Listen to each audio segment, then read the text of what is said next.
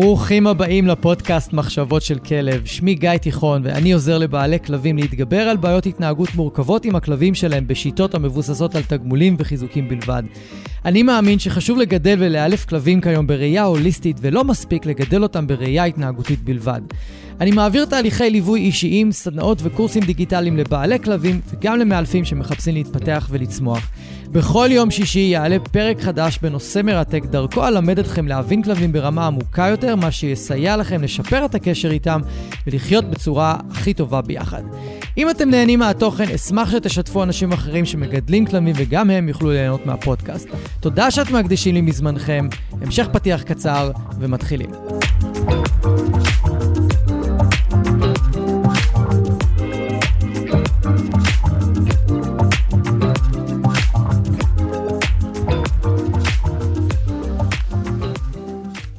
אהלן וברוכים הבאים לעוד פרק, איזה כיף שאתם איתי כאן. היום הפרק הולך לעסוק בתהליך החשיפה הנכון עם גורים. אנחנו הולכים לדבר על התהליך החשיפה המלא, ובעצם מה לא לעשות, מהי חשיפה לא טובה, מהי חשיפה טובה, מה המרכיב הכי חשוב בתהליך החשיפה, ואני אתן לכם בסוף את חמשת העקרונות שלדעתי הם הכי חשובים כשאנחנו רוצים לחשוף את הגור שלנו. אז אם יש לכם גור או אתם מכירים אנשים שיש להם גור, החל מגיל חודש וחצי, חודש, זה לא משנה, חודשיים, הם כבר צריכים להכיר את העקרונות ולדעת לקראת מה הם נכנסים. גם גורים בני 3, 4, 5 חודשים זה תקף לגביהם, וגם אם יש לכם גור מתבגר ויש לו כל מיני קשיים עם הסביבה, אז הפרק הזה יכול לעזור לכם רגע לקחת כמה צעדים אחורה, ואולי להתחיל איתו תהליך חשיפת פיצוי מחדש, כדי לבנות לו את הביטחון וכדי לעזור לו להתגבר על כל מיני קשיים שיש לו. אז הפרק הזה יכול לעזור גם לכם, כדי לתת לכם איזה שהם רעיונות. והדבר המאוד מעניין לגבי תהליך החשיפה הנכון לכלבים, במיוחד בתוך העיר הגדולה, זה שהוא מאוד מזכיר תהליך שאנחנו נעשה עם כלב שיש לו פחדים, שיש לו קשיים לטייל, שיש לו חרדות, שיש לו אתגרים בחוץ. אנחנו בדרך כלל נעשה די את אותו הדבר. העקרונות הם מאוד מאוד דומים, אולי הדרך טיפה שונה, אבל העקרונות הם די זהים. אז בואו נתחיל קודם כל מלהסביר בכלל מהי חשיפה לא נכונה, כי יש הנחה רווחת בקרב הרבה אנשי מקצוע שעברה לבעלי כלבים, והיא מאוד מאוד מאוד נפוצה, שבעצם תהליך החשיפה הוא, קחו את הכלב לכמה שיותר מקומות, ושיפגוש כמה שיותר אנשים וכמה שיותר כלבים, וקחו אותו לשוק הכרמל, וקחו אותו לתחנת אוטובוס, וקחו אותו לשדרה הכי עמוסה בתל אביב, הוא חייב להיחשף להכל, אוקיי? הוא חייב להיחשף להכל, והוא חייב לראות הכל, והוא חייבים להספיק את זה נורא מהר, שזה בכלל מתנגש עם פרוטוקול החיסונים וההמלצות של וטרינרים, שנדבר על זה אחר כך. אבל זאת הנחה מאוד מאוד מאוד שגויה. הכלב שלנו לא חייב לפגוש הכל, גם אין סיכוי שהוא יפגוש הכל, כי העולם פשוט מפוצץ בגירויים שהוא יתקל בהם בפעם הראשונה גם בגיל 5 או 6, ככה ש לא רלוונטי לחשוף את הגור לכמה שיותר. יש משהו הרבה יותר חשוב לגבי תהליך החשיפה, אני אדבר עליו אחר כך, בהמשך הפרק, אבל צריך רגע לדבר על התפיסה ועל ההנחה הרווחת הזאת, שהגור חייב לפגוש כמה שיותר דברים בפרק זמן, כמה שיותר קצר, וצריך לעשות את זה נורא מהר, אחרת החלון ייסגר. כן, חלון החשיפה נסגר סביב 3.5-4 חודשים, אבל הוא לא נסגר הרמטית, זהו, אני לא יכול לחשוף יותר את הגור שלי, זה לא עובד ככה. אנחנו ממשיכים את תהליך החשיפה לאורך הרבה מאוד זמן. אני אפילו אומר לרוב האנשים שיש להם כלבים עד 20-25 קילו כזה, כלבים גדולים ממוצעים, תתכננו עד גיל 2 שהכלב שלכם יצטרך את העזרה שלכם בחשיפה, במיוחד אם הוא רגיש. אם יש לכם כלב ענק, יכול להיות אפילו שזה ייקח לו עד גיל 3, ששמה בערך הוא מתחיל את תהליך ההבשלה וממש הבגרות המלא שלו. ולמה זה שגוי בעיניי להניח שגור צריך לראות הכל ולחוות הכל ומהר וזה וזה וזה? למה? כי קודם כל כשעושים את התהליך בצורה כזאת, בעצם חושפים את הגור בטכניקת הצפה. מציפים אותו רגשית בכל הדברים החדשים, בין אם זה דברים שמפחידים אותו, ואתם תשמעו הרבה פעמים הנחיות כמו תמשכו אותו אם הוא נתקע. תמשכו את הגור כדי שהוא יבוא, יגיע עד לספה שזרוקה באמצע הרחוב, כדי שיראה שזה כלום, או תראו לכלב שזה כלום, תיגעו אתם בכלב אחר, או בבן אדם, או בחפץ, או משהו כדי שהוא יראה שזה כלום. יכול להיות באותו רגע, שגור כזה באמת יגיד לעצמו, אוקיי, זה כלום, אבל הוא גם לומד עוד משהו. הוא לומד שהבן אדם שמוליך אותו לא קשוב לפחדים שלו ומכריח אותו להתעמת עם דברים שהוא רוצה, סביר להניח, לחקור אותם יותר לאט, או שהוא רוצה להתקדם בטיול יותר לאט, או שהוא זקוק להפסקות בטיול בתוך בניינים או בתוך גינות או whatever. אבל יכול להיות שגור ילמד שכן, הספה שזרוקה פה בצד זה כלום, זה לא נורא, אני יכול להתמודד איתה, אבל הוא גם לומד שהבן אדם שמוליך אותו לא קשוב מספיק לרגשות שלו, לרצונות שלו, לצרכים שלו, וככל שהכלב רגיש יותר, וככל שיש לכלב שלנו תקשורת כלבית לקויה יותר, וככל שהוא יותר מפחד מרעשים, או יותר מפחד מבני אדם, מתישהו הקרדיט הזה שהגור נותן לנו, נגמר. ומתישהו גור כזה שמתחיל להתבגר, יכול להתחיל להיות ריאקטיבי או חרדתי מאוד, או לא לרצות לצאת איתנו לטיול, כי הוא אומר לעצמו, הבן אדם שהולך איתי לא צפוי. אנחנו יכולים להתקל במשהו מטריד ומפחיד, והוא יכריח אותי להתקרב לזה, או לקבל עיטוף מאיזה בן אדם שאני לא רוצה, או להתקרב לכלב שמפחיד אותי או מאיים עליי. כלב כזה כבר בשלב מאוד מוקדם, כגור יכול לאבד את האמון שלו בנו, כאנשים שמוליכים אותו עם רצועה, ואין לו ברירה אלא ללכת איתנו, כמקבלי החלטות טובות עבורו. ואני הסברתי את זה בפרק 3 בפודקאסט, מי שרוצה, אני מאוד ממליץ לחזור לשם אם לא הקשבתם, אני מסביר שם למה הכלב שלך ריאקטיבי.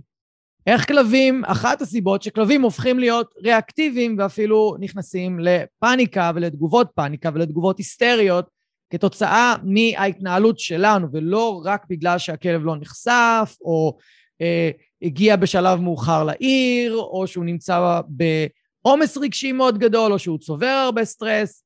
יש כל מיני סיבות למה כלב יהיה ריאקטיבי ותוקפן, או חרדתי וינסה לברוח, אבל יש גם את החלק שלנו שאנחנו צריכים להכיר אותו. עכשיו, פה יש איזשהו פער אצל הרבה אנשים, כי הם לא אנשי מקצוע, אז אני לא מצפה מאנשים לדעת את זה. לכן אני גם עושה את הפודקאסט, אז נורא חשוב לי להעביר כאן איזושהי נקודה.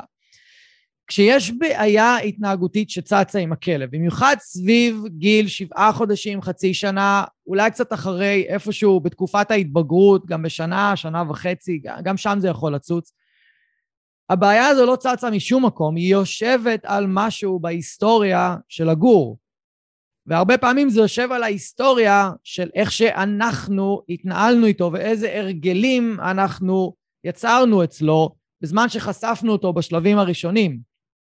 לכן בעיניי חשיפה בהצפה יכולה להביא איתה המון המון תופעות לוואי בשלב יותר מאוחר, וכן אולי נותנת את התחושה שהנה פתרנו את הבעיה והכלב שלנו עכשיו מוכן לטייל, או שהנה עכשיו הכלב שלי מטייל בסבבה, או שאנחנו חושבים שהכלב בסדר אבל בעצם הוא צובר הרבה סטרס, או שהוא בעצם גור קטן עדיין והוא לא יכול להתנגד לנו, הוא לא יכול להחליט שהוא לא רוצה ללכת למקום מסוים, אנחנו מכריחים אותו, ואז הוא כן הולך לשם, אז אני מרגיש שפתרתי את העניין הזה, אבל אז זה יכול לחזור לי כמו בומרנג בתקופת ההתבגרות של הגור, סביב גיל חצי שנה, 7 חודשים. אז הרבה דברים יושבים שם, וכן, כשאני עושה תהליך בהצפה, שוב, הרבה פעמים בהתחלה, זה נראה כאילו זה עובד, זה נראה כאילו אני פותר בעיות שאולי יש לי כבר מלכתחילה, אבל אני לא לוקח בחשבון את תופעות הלוואי של הצפה. תופעות הלוואי של העמסה רגשית על הגור, בשלב מאוד מוקדם בחיים שלו, שהוא לא ממש יכול להתמודד עם העומס הרגשי הזה, ואני לא לוקח בחשבון את ההשפעה שתהיה לזה בטווח הארוך, כשהוא יגיע שוב פעם למצב של עומס רגשי שהוא לא יכול להכיל, אבל עכשיו הוא כלב גדול, וחזק, הוא גם יכול לאיים, או לתקוף, או לנבוח, או להרחיק, הוא גם יכול להגיב בצורות אחרות. וזה משהו שנורא, נורא, נורא חשוב להפנים ולהקשיב, אפילו אני ממליץ, תחזרו אחורה רגע בפרק ותקשיבו לזה עוד פעם, כי זה משהו מאוד חשוב. ואני אתן לכם דוגמאות להצפה, כדי שתבינו על מה אני מדבר. למשל, יש לי גור שהוא קצת מתקשה לטייל ברחוב השקט שלי אפילו, נגיד ואני גר ברחוב שקט, והוא מתקשה עם הרחוב הזה. מישהו בא ואומר לי, אתה צריך לטייל איתו ברחובות יותר סוענים, כי אז יהיה לו יותר קל ברחובות שקטים. ואז אני פשוט, בלי יותר מדי הכנה, לוקח אותו לאיזו שדרה עמוסה בתל אביב, והוא הולך שם, וכן, בהתחלה הוא מת מפחד, אבל אני מעודד אותו ומנסה להכיל אותו ומוליך אותו ומוביל אותו, ובסופו של דבר, אחרי כמה ימים הוא משתחרר, ומצליח לטייל בשדרה וגם ברחוב שלי. כן, אולי פתרתי את העניין הזה עכשיו עם הגור שלי, אבל עשיתי את זה דרך הצפה רגשית מאוד מאוד משמעותית, ואז זה מתקשר למה שאמרתי מקודם. זה נקרא הצפה, שבעצם אין הכנה, אין הדרגתיות, אין כלום, אני פשוט לוקח את הגור ושם אותו בסיטואציה שהוא לא מוכן לה. כמו למשל, לקחת את הגור ופשוט לעלות איתו לאוטובוס, ולנסוע איתו נסיעה ראשונה באוטובוס, בלי שאפילו הוא נסע באוטו. אני מבין שיש מצבים ואנשים שאין להם אוטו והם לא יכולים לעשות את הדבר הזה בהדרגה, אני מבין. פשוט לקחת בחשבון שיכולות להיות איזה תופעות לוואי, ואני מבין שלפעמים אין ברירה. עוד דוגמה להצפה, למשל, זה שאני רוצה לצאת עם הגור שלי לטיול ראשון, מבלי שעשיתי הרגלה לקולר או רתמה, ולרצועה, ולהולכה עם הרצועה והקולר או הרתמה, בבית, בלובי של הבניין, בקומה של הבניין, איפשהו לפני שיצאתי החוצה, הרגלתי את הגור לתחושה המוזרה הזאת, על הצוואר שלו, על הגוף שלו עם הרצועה. עבדתי איתו על עוד אלמנטים מאוד מאוד חשובים, של תקשורת, של הקשבה, של תשומת לב, שימוש בחיזוקים, שימוש בקליקר או מרקר, וכל מיני אלמנטים שיעזרו לי לתקשר איתו בחוץ, ולא עשיתי את זה. ופשוט שמתי עליו קולר או רתמה ורצועה, פשוט יצאתי איתו החוצה על הטיול הראשון, ועוד עם רצועה קצרה ולא רצועה ארוכה. ואז בכלל הוא מרגיש מוגבל, הוא לא מבין מה יש לו על הצוואר, הוא לא מבין למה הוא לא יכול לזוז כמו שהוא רוצה, זאת נקראת גם הצפה. כי באותו רגע הגור חווה איזושהי הצפה רגשית, ואיזושהי התמודדות רגשית, במקום שכבר נעשתה הכנה בבית לקולר ולרצועה ולהולכה, והוא כבר התרגל לקחת מאיתנו חטיפים, יש לי כבר טכניקות מסוימות כמו צליל השכה, כמו לורינג, כמו קשר עין אולי, או איזה שהם משחקי ריכוז שיכולים לעזור לי להעביר אותו את החוויה הזאת בצורה יותר פשוטה, ביותר קלה, בצורה יותר נעימה. אז זה גם יכולה להיות הצפה, ואני יכולה לתת לכם עוד שלל דוגמאות. יש לנו גם מה שנקרא הצפה שאין לנו ברירה, נתתי קודם את הדוגמה של האוטובוס, וגם וטרינר, יכולה להיות חוויה ומציפה מאוד, כי הפעם הראשונה שהגור מגיע לווטרינר, קשה קצת להכין אותו. אפשר להכין אותו, בזה שנבוא למרפאה כמה פעמים מראש, בלי לקבל טיפול רפואי בכלל, ולעשות שם כל מיני פעולות, או לייצר חוויות מאוד נעימות, אבל לא תמיד זה אפשרי, ולא לכולם זה מתאפשר, אז גם אצל הווטרינר, כל הקטע של לקחת כדורים, אם זה תילוע, לקבל חיסון, אולי בדיקה פיזית, הכל יכול להיות מאוד מציף. ואני כן יכול להגיד לכם שיש גורים, שאם הם מאוד מאוד מאוד מפחדים מאנשים, ויש להם קושי עם מגע פולשני, ויש להם רגישות גבוהה למגע, כלבים כאלה אחרי פעם, פעמיים, שלוש אצל הווטרינר, נהיים מאוד תוקפנים לווטרינר כבר בגיל גורות. וההצפה, או נכון, התופעות לוואי של ההצפה, מגיעות מאוד מאוד מאוד מהר. אני אתן לכם עוד דוגמה. יצא לי לעבוד עם כלבה בשם ג'ירפה, כלבה ממש חמודה, שפגש אותה בגיל 5 חודשים, כשהיא עדיין לא יצאה לטיולים.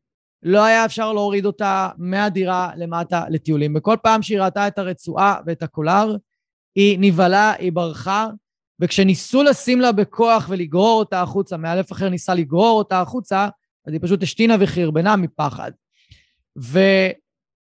זה גם תופעת לוואי של הצפה, וזה תופעת לוואי מיידית. עכשיו רוב האנשים רואים את זה ואומרים, לא, בואו נעצור, זה לא מתאים. אוקיי? והם מנסים משהו אחר. אבל הרבה פעמים, אפילו ברוב המקרים, התופעות לוואי של הצפה לא יופיעו בצורה כזו מיידית. עכשיו, אצל ג'ירפה עשינו לה הרגלה לרצועה ולקולר בבית, במשך 3 או 4 שבועות, ואחרי היא התחילה לטייל בחוץ בצורה הרבה יותר רגועה.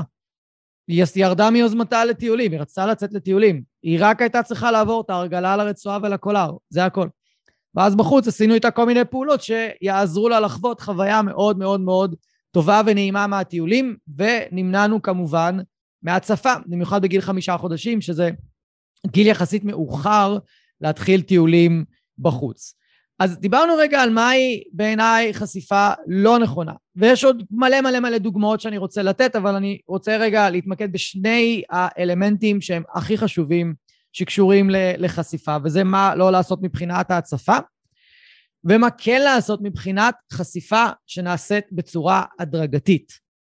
כל כך חשוב שתהליך החשיפה יהיה מדורג ומובנה ומתוכנן, לא אקראי, מתוכנן. מה הכוונה?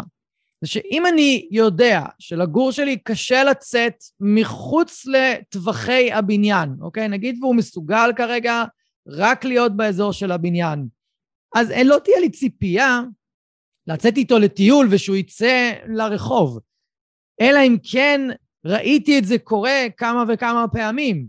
עד שאני לא רואה שגור יוזם ללכת או בא איתי בקלות כשאני מזמין אותו למקומות שהוא לא היה בהם קודם כמה פעמים ברצף, אני לא מפתח את הציפייה שהוא יוכל לעשות את זה בכל רגע נתון, אני פשוט לא.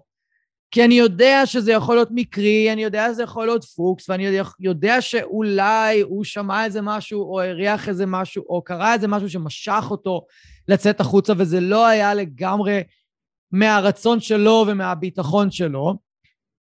אז כדי לדעת שזה נובע מהביטחון שלו, אני ארצה לראות שזה קורה כמה פעמים. אז אם אני יודע שאני הולך לחשוף את הגור שלי בהדרגה, ואני יודע שהוא מתקשה לצאת מהרחבה של הבניין, אז אני ארד איתו עם רצועה ארוכה של 4 מטר, ואני אביא איתי חטיפים, ואני כבר אלמד אותו בבית כל מיני משחקי ריכוז ומשחקים כיפיים, ופעילות שהוא יכול ממש ליהנות ממנה, ואני אקשר לו את החוויה של השהייה ברחבה של הבניין למשהו כיפי. אני יכול להביא גם קונג ממולא וחידות אוכל ועצם שהוא מאוד אוהב, אני גם יכול לעשות את זה. ואז אני בהדרגה כל הזמן אציע לו לצאת החוצה ולבדוק את הרחוב. ואולי בצהריים הרחוב עמוס מדי והוא לא רוצה, אז זה לא כדאי. אולי בבוקר מאוד מוקדם, בערב כשהרחוב הרבה יותר שקט. ואם אתם גרים על דיזינגוף, אבן גבירול, קצנלסון בגבעתיים, בכל רחוב עמוס אחר, איך שאתם יורדים מהבניין או יוצאים מהבית, בום, אתם ברחוב מאוד מאוד עמוס. הגיוני מאוד לקחת את הגור בידיים, לעבור איתו את האזור הזה, ולהניח אותו באזור יותר שקט, ולהתחיל את החשיפה משם. ורק אחרי שהוא טייל והתנסה וחווה וקצת נרגע בחוויה הרגשית שלו, סיכוי מאוד סביר שהוא יסכים לחזור הביתה דרך הרחוב שהוא אולי לא רוצה לצאת ממנו איך שהוא יוצא מהבית. יש כל מיני דרכים לעקוף את זה.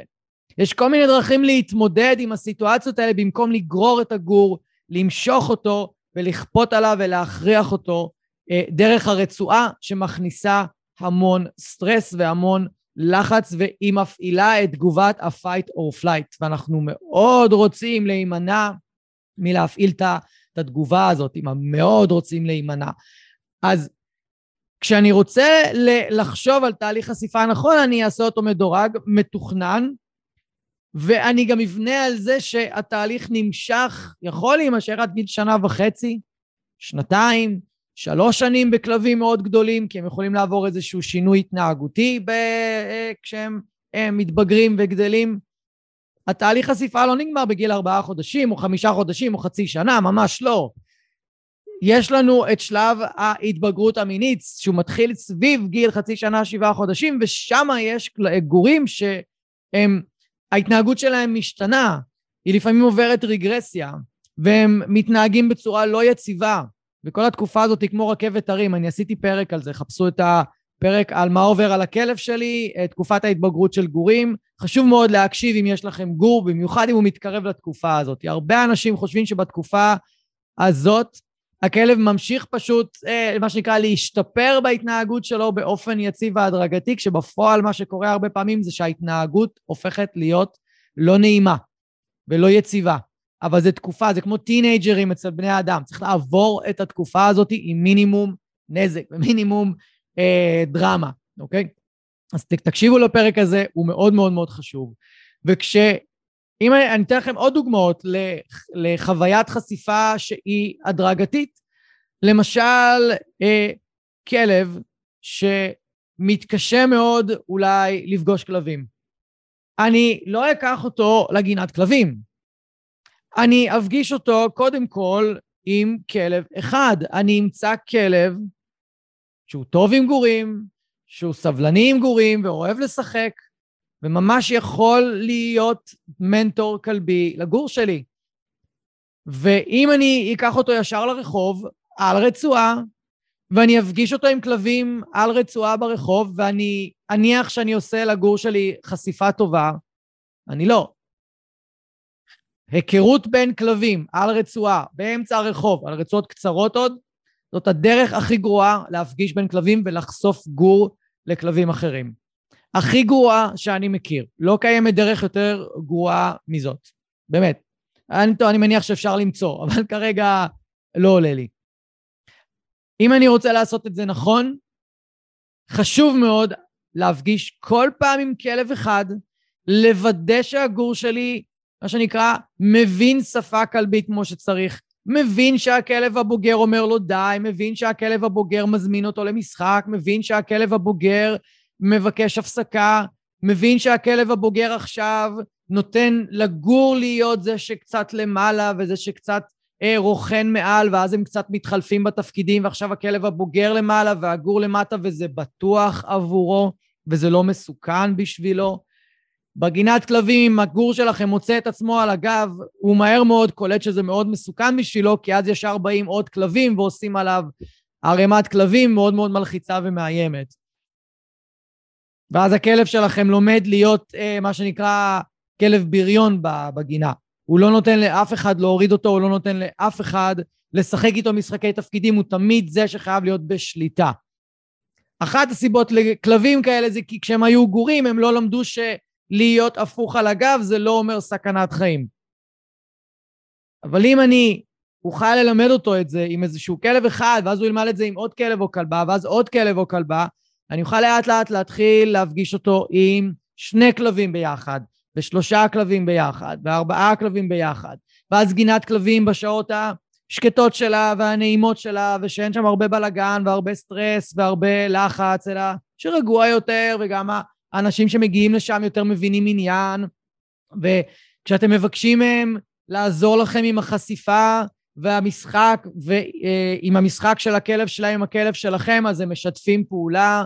למשל, אתם רואים שהכלב הבוגר ממש ממש מציק לגור ולא עוזב אותו, אתם מבקשים מהבן אדם רגע לעשות הפסקה ושיקח את הכלב שלו, והוא אומר לכם, נכון, אני אקח את הכלב שלי, והוא עושה הפסקה, ונותנים לגור לנשום רגע, ולא מציפים את הגור מבחינה רגשית, בזה שהוא לא מצליח להגיד לכלב הבוגר, עצור רגע, זה יותר מדי בשבילי, זה אינטנסיבי מדי בשבילי, זה אגרסיבי מדי בשבילי, אני חייב עצירה.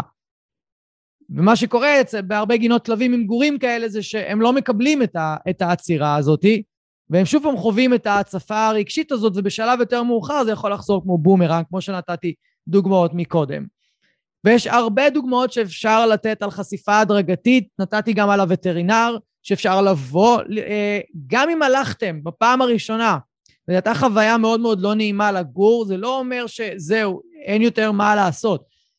אחרי הביקור הראשון להמשיך ללכת כל יום, רק שיתנו לו חטיפים, רק לעשות איתו משחקים שם, רק לשבת קצת, לעבור חוויה טובה, להסתובב מסביב למרפאה, לקבל אולי תשומת לב מהצוות, כל דבר שיעזור יוכל להוריד את רמת הלחץ שלו, וכל עוד אתם עושים את זה בהדרגה ובקצב שלו, אתם תגיעו לתוצאות הרבה יותר טובות מאשר אם תעשו את זה בהצפה.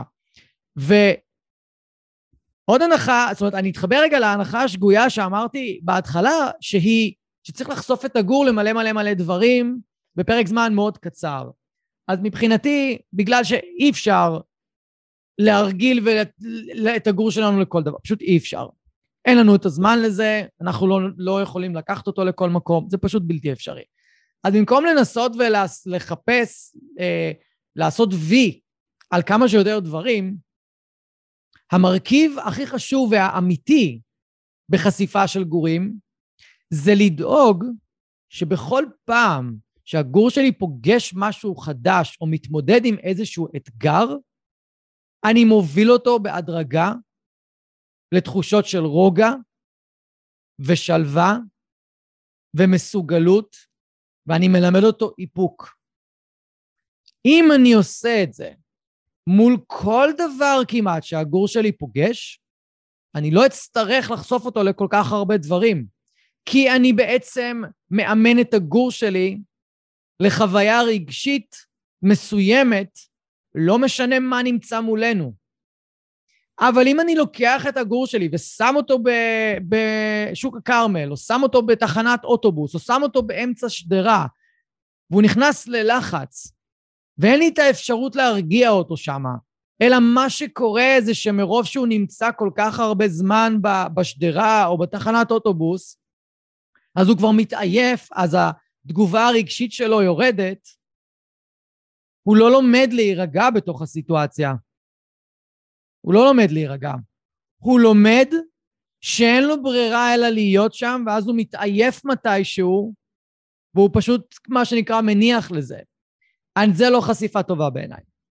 אני רוצה להיכנס לסיטואציה עם גור, וללמד אותו בין היתר להישאר לידי, ולהגיב בצורה שקולה למה שנמצא מולו. בן אדם, ילד, קורקינט, אופניים, מסעית, דברים מוזרים שפתאום צצים על המדרכה כי אנשים זורקים ואיזה יום איסוף גזם וכאלה. זה נקרא תהליך חשיפה נכון. ואם אני עושה את זה בהדרגה ולא מציף את הגור, אז הוא גם לא יגיע למצב של תגובה רגשית מאוד מאוד חזקה, וירצה לברוח, ירצה להשתולל, ינשח את הרצועה, יקפוץ עליי, ינשח אותי, ויעשה כל מיני דברים שיהיה לי קשה להתמודד איתם.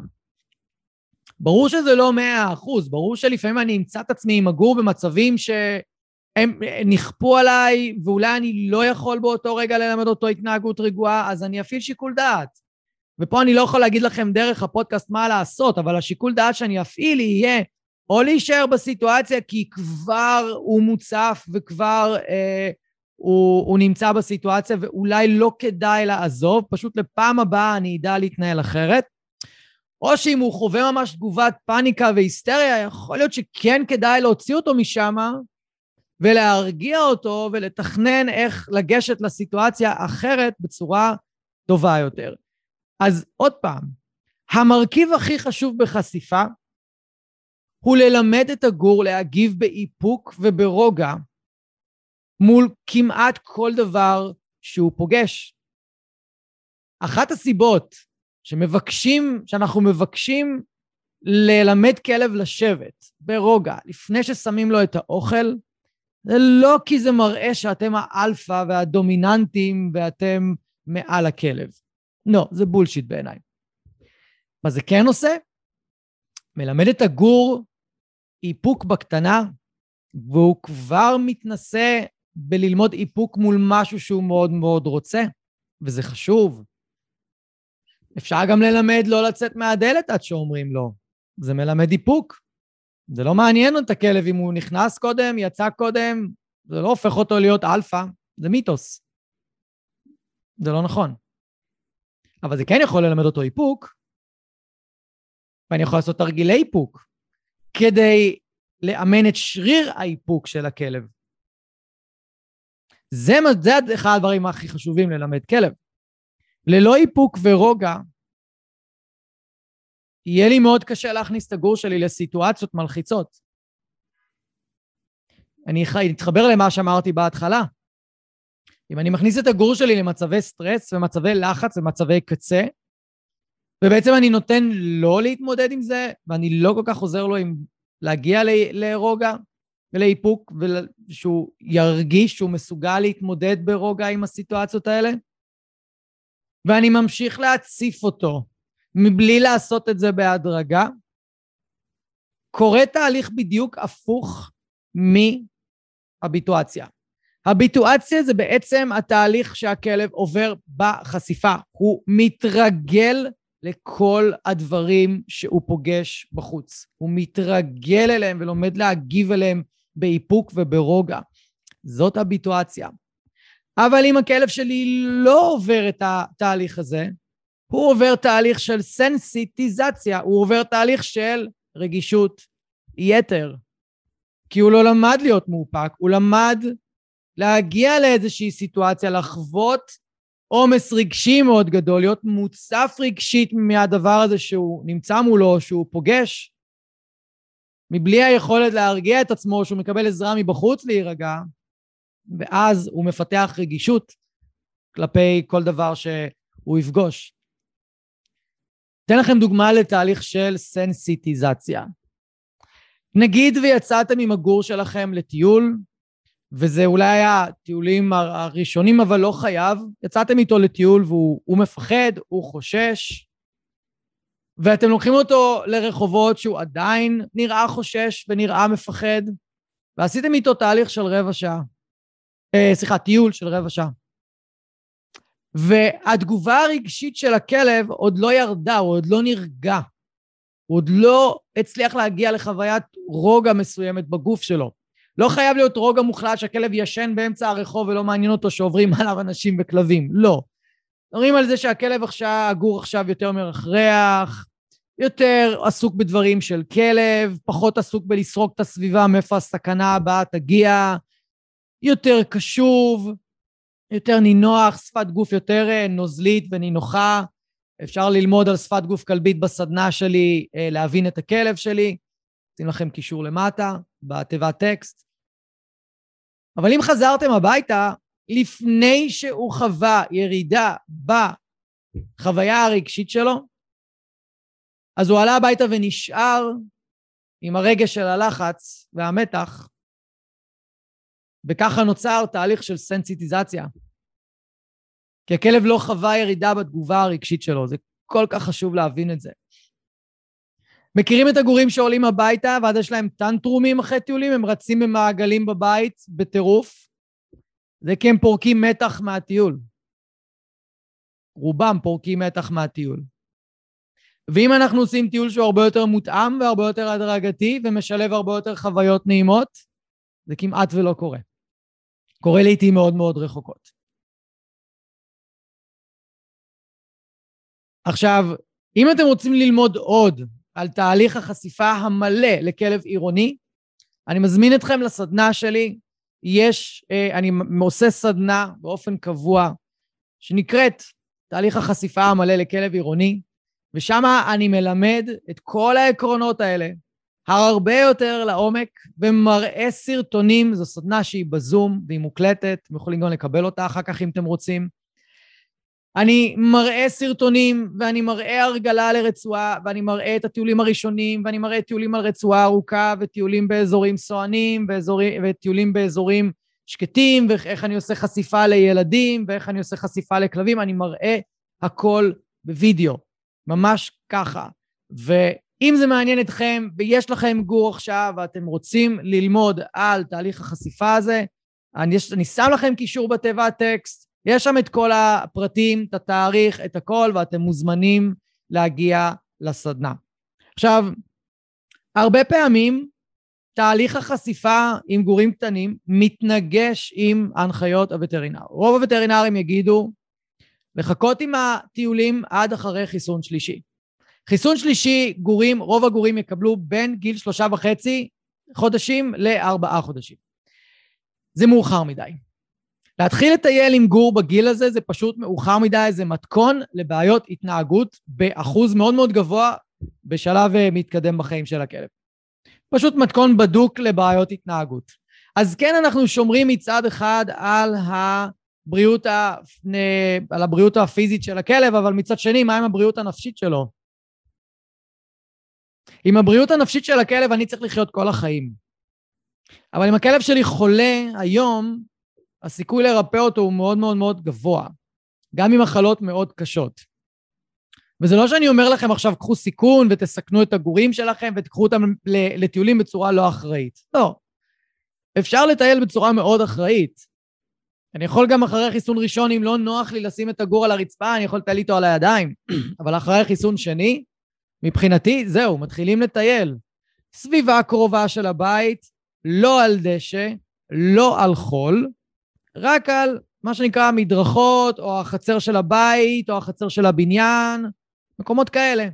ופשוט טיולים קצרים בתור התחלה, אפילו מתחת לבניין הרבה פעמים זה ממש טוב, כי הגור יכול לראות את העולם חולף מולו, ולא להיות בתוך זה, אלא מהצד, והוא יכול להתחיל להיחשף, אפשר לחשוף מהמרפסת, אפשר לחשוף מהחלון שפונה לרחוב, אפשר מהחצר, גם אפשר לעשות מלא מלא מלא, יש מלא דרכים לחשיפה, שהיא לאו דווקא בתוך הרחוב. אני לא ממליץ לחכות לחיסון שלישי, אני במקסימום יומיים שלושה אחרי חיסון שני, לראות שאין תופעות לוואי, ואנחנו מתחילים לטייל. מבחינתי, אני עושה את זה אחרי חיסון ראשון, אבל זו דעתי האישית, כל אחד יכול לעשות בסופו של דבר מה שנראה לו לנכון, לקחת את ההנחיות מהווטרינרים, ההנחיות ממאלפים, ולהחליט מה נכון. אבל אם אתם מחכים יותר מדי זמן כדי להתחיל לטייל, כי אתם מחכים לחיסונים, יכולות להיות לכם בעיות התנהגות די רציניות בהמשך. אז דיברנו על מהי חשיפה הנכונה, מהי חשיפה לא נכונה, דיברנו על המרכיב הכי חשוב בתהליך, ועכשיו אני רוצה רגע לדבר על 5 עקרונות הכי חשובים מבחינתי בתהליך החשיפה, אוקיי? העיקרון הראשון זה שתמיד, תמיד, תמיד קצב ההתקדמות בתהליך החשיפה הוא תלוי בגור, הוא לא תלוי בנו. אני לא מחליט יום אחד, היום אני אקח את הגור שלי לשדרה. לא.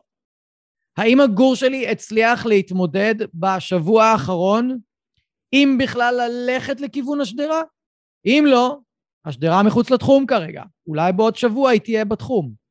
כרגע לא. אני אתקדם לפי מה שהגור מראה לי שהוא מסוגל להתקדם, ואם הגור שלי לא מתקדם, ואני עושה את תהליך החשיפה לבד ולא מקבל עזרה מקצועית, דחוף לקבל עזרה מקצועית, דחוף. אתמול, אוקיי? אבל אם הגור שלי מתקדם, אז זה מעולה. עכשיו, הרבה גורים, וזה גם משהו שהוא לא ידוע להרבה אנשים, הרבה גורים אוהבים לחקור בצורת כוכב. זאת אומרת, יש להם את ההום בייס שלהם, שזה בדרך כלל הבניין או הבית, ומשם הם יוצאים לכל מיני כיוונים, זאת אומרת, הולכים לכיוון מסוים, והרבה פעמים ירצו לחזור לכיוון הבית. הם ילכו לכיוון אחר, ירצו לחזור לכיוון הבית. הם ירצו ללכת לכיוון אחר ולחזור לכיוון הבית. זאת אומרת, הם כל פעם יוצאים, מה שנקרא, שולחים זרוע למקום אחר וחוזרים הביתה. והרבה אנשים אומרים, אבל למה אתה חוזר הביתה? אנחנו צריכים להמשיך את הסיבוב. לא. לא עושים חשיפה ככה. להמשיך את הסיבוב יהיה להציף את הגור. כנראה היום הוא לא יעשה את הסיבוב, אבל בעוד כמה ימים הוא יעשה את הסיבוב, וכשבעוד כמה ימים הוא יעשה את הסיבוב, זה יבוא ממנו. זאת אומרת שהוא מרגיש נורא בטוח לעשות את זה, והוא לומד להסמוך עליכם שאתם לא תציפו אותו. וזה בונה מערכת יחסים של אמון הרבה יותר עמוקה עם הכלב שלנו. הרבה יותר, מאשר שאני אחליט עבורו. אני הרבה פעמים אחליט לא נכון. אני הרבה פעמים אחליט בצורה שגויה לגמרי, ושהיא מנוגדת למה שהגור שלי מסוגל לעשות, כי לפעמים קשה להבין מה עובר בראש של הגור בצורה מלאה ואיך הוא מרגיש. זה קשה לפעמים. אז אני ארצה מאוד לאפשר לגור, להראות לי מה הוא מסוגל ומה הוא לא מסוגל, ולהתקדם בקצב שלו. הדבר השני שהוא מאוד מאוד חשוב, וזה במיוחד לגורים שמתקשים בטיולים וקשה להם והם מפחדים, זה לשלב מנטור כלבי. להכיר לגור שלכם איזשהו כלב בוגר, חברותי לאנשים וגם לכלבים, ומרגיש מאוד בנוח עם טיולים בעיר, וכמה שיותר להיות עם הכלב הזה, ולצאת איתו לטיולים, ללכת איתו לפארקים, אם יש ביניהם קשר טוב, הכלב הזה יכול מאוד מאוד לעזור לגור, להתחנך בגינת כלבים. מנטור כלבי, אם הוא טוב, יכול בעצמו כמעט לשקם ולהרים ביטחון של גור חששן ופחדן. ממש ככה. אנחנו לא יכולים לעשות מה שכלב יכול לעשות עבור הגור שלנו. אני לא יכול ללכת לכלב ולעשות איך הוא חמוד ולהראות לכלב שלי שהכלב הוא בסדר. לפעמים זה יעבוד.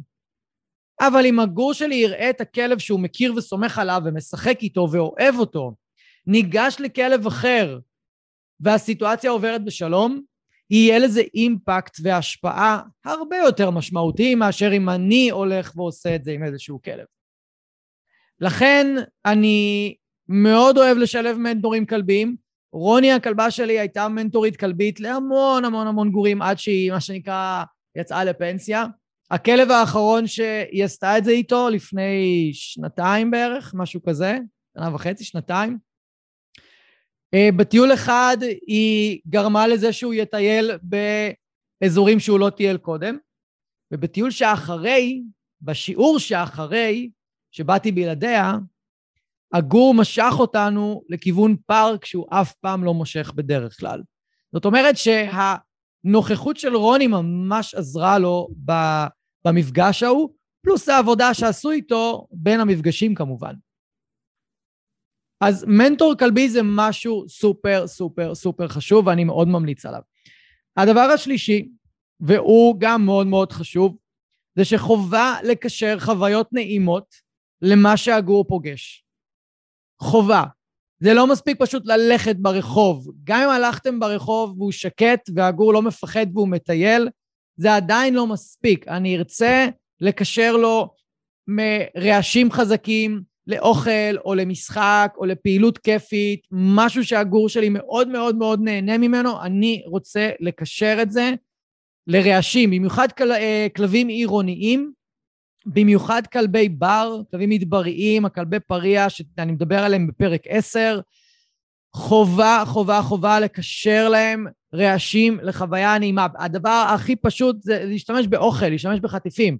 פשוט לקשר את הרעשים לחטיפים, הגור שומע רעש נורא גדול, מסתקרן, מתעניין, נותנים לו רגע, שנייה, כמה שניות להתאפס, ואז אפשר אחרי זה לתת לו חטיפים. ושוב, אם אתם רוצים לדעת איך לעשות את זה בצורה נכונה, בואו לסדנה.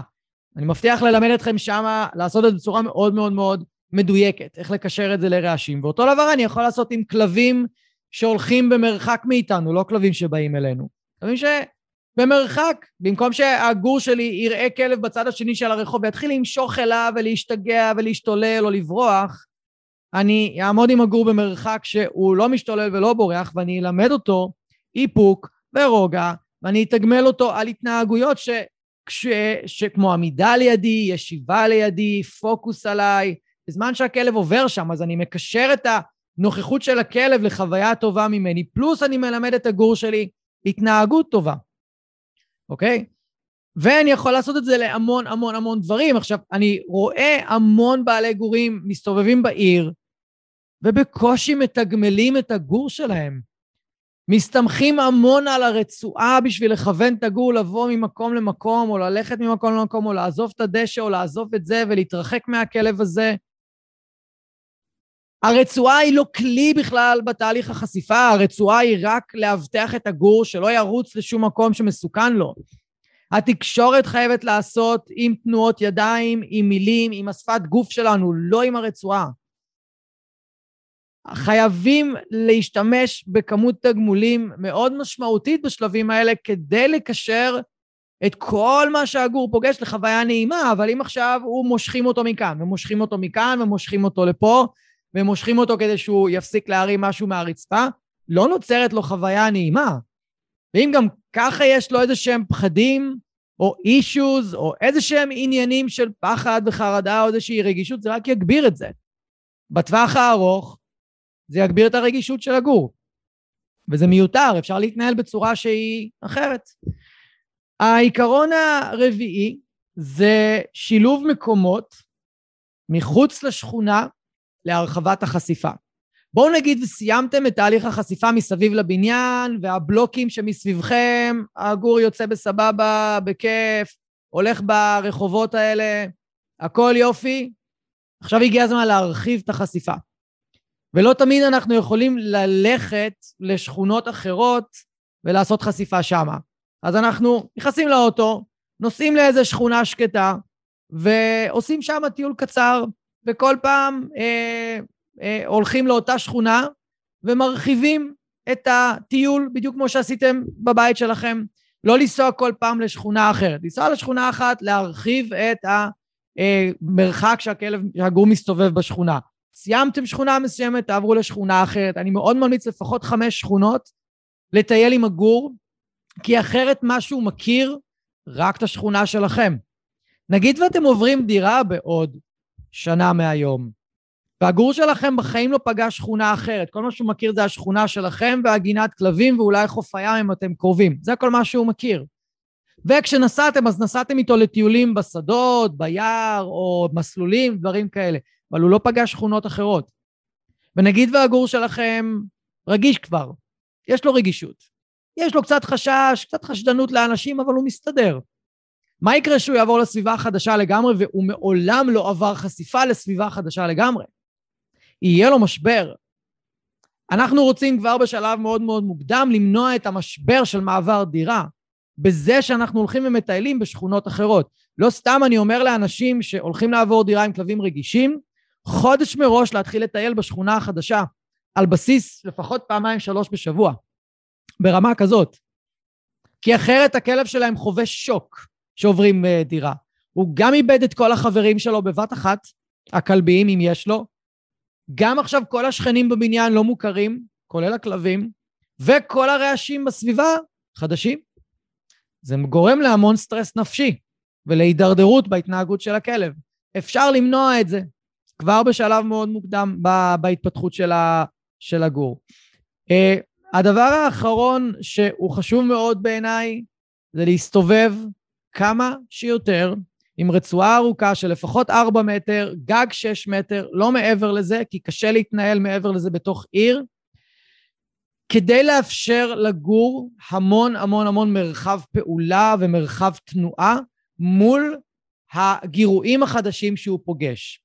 אם יש משהו שיכול להעלות את רמת הסטרס של הגור, במפגש עם גירויים חדשים או מלחיצים, זה שאין לו מרחב תנועה, והוא לא יכול להגיע איך שהוא היה רוצה להגיע לדבר הזה.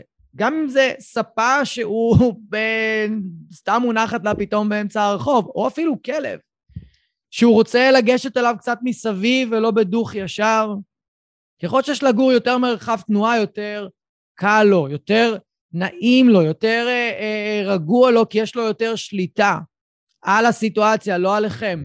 המונח שליטה פשוט יצא לגמרי מפרופורציות שמדובר על כלבים. לכלבים חשוב לשלוט בסיטואציה, כמו שלנו חשוב לשלוט בסיטואציה. זה נותן ביטחון, זה נותן ודאות. אז אני ארצה לתת לגור שלי את הדבר הזה. אם יש משהו שאני לא יכול אישית לחיות איתו עם כלבים, זה שהם לא עצמאים, והם לא יכולים לקבל החלטות טובות. אני לא מדבר על כלבים שיש להם רגישות מאוד גבוהה, והם חרדתיים, והם צריכים עזרה כל הזמן. אני לא מדבר עליהם. אני מדבר על כלבים שהם יחסית מאוזנים, אבל הם למדו שבני האדם מקבלים בעבורם החלטות כל הזמן, והם לא עצמאים. הם לא למדו לקבל החלטה טובה בעצמם. מאוד מאוד מאוד מעצבן ומרגיז לגדל כלב ככה, זה לא נעים. מרגישים כל הזמן שאתם שוטר או גננת. לא כיף.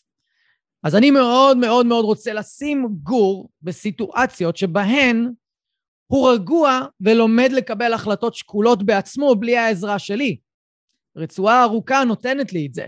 ואם אני אקח את הגור עם הרצועה הארוכה המון המון המון לפארקים, ששם הוא יכול לפגוש אנשים וקורקינטים ואופניים ואנשים רצים וילדים משחקים ועוד כלבים וכל מיני דברים. אגב, גם משאיות זבל אפשר לפגוש בפארק הירקון אם אתם הולכים בימי שישי בבוקר, ואפשר לעשות שם חשיפה למשאיות זבל, בחיי. אז הוא פוגש את כל הדברים האלה, אבל ממקום הרבה יותר רגוע והרבה יותר נעים, לא בלחץ של הרחוב. ויש גורים שאני פוגש, שהדרך היחידה לשקם את החרדה ואת הפחד שלהם, כתוצאה מטעויות בחשיפה, כבר בגיל 5 חודשים וחצי שנה, זה דרך פארקים.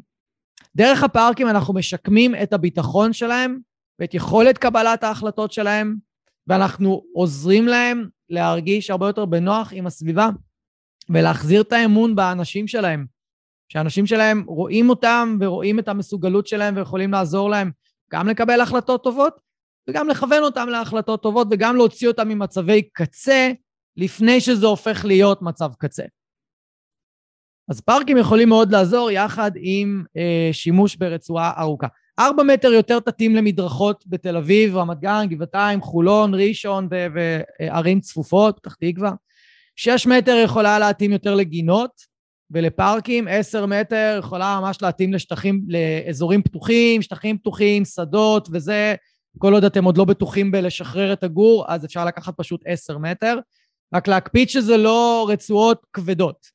לגורים צריך רצועות ארוכות, אבל קלות. ואם אתם לא מוצאים בחנויות חיות, לכו לריקושת, חגור, למטייל, כאלה, ופשוט תבקשו שיכינו לכם כבל נעים לאחיזה ביד, תרגישו את הכבל ביד שהוא נעים לאחיזה, ושיעשו לכם מה שנקרא שקל בקצה, ויעשו לכם קשר כמו שצריך, בשקלים מאוד קטנים, חסרי משקל, שאפשר להשתמש בהם, וזה אחלה של פתרון אם אתם לא מוצאים את הרצועות האלה בחנויות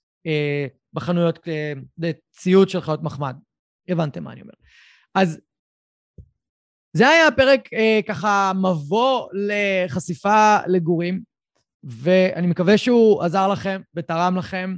אני שוב מזכיר, יש סדנה שמלמדת את כל הנושא הזה הרבה יותר לעומק, עם סרטונים והדגמות על המסך שלכם. אתם ממש תוכלו לראות את הכל בצורה מאוד מאוד מאוד מסודרת, ואני מבטיח לכם שבסוף הסדנה הזאת יהיה לכם הרבה הרבה הרבה יותר ברור מה לעשות בתהליך החשיפה ואיך לעשות אותו, והיא גם מוקלטת, ואתם יכולים לחזור לזה מתי שאתם רוצים. אז אם זה מעניין אתכם, יש קישור למטה, אתם מוזמנים להירשם, אנחנו ניפגש בסדנה, זה פשוט סדנה מחזורית, אז אני לא אומר תאריך כרגע, כל פעם זה משתנה, ואנחנו נתראה שישי הבא וגם בשלישי, בעוד פרק, שיהיה לכם אחלה סוף שבוע, ויאללה ביי.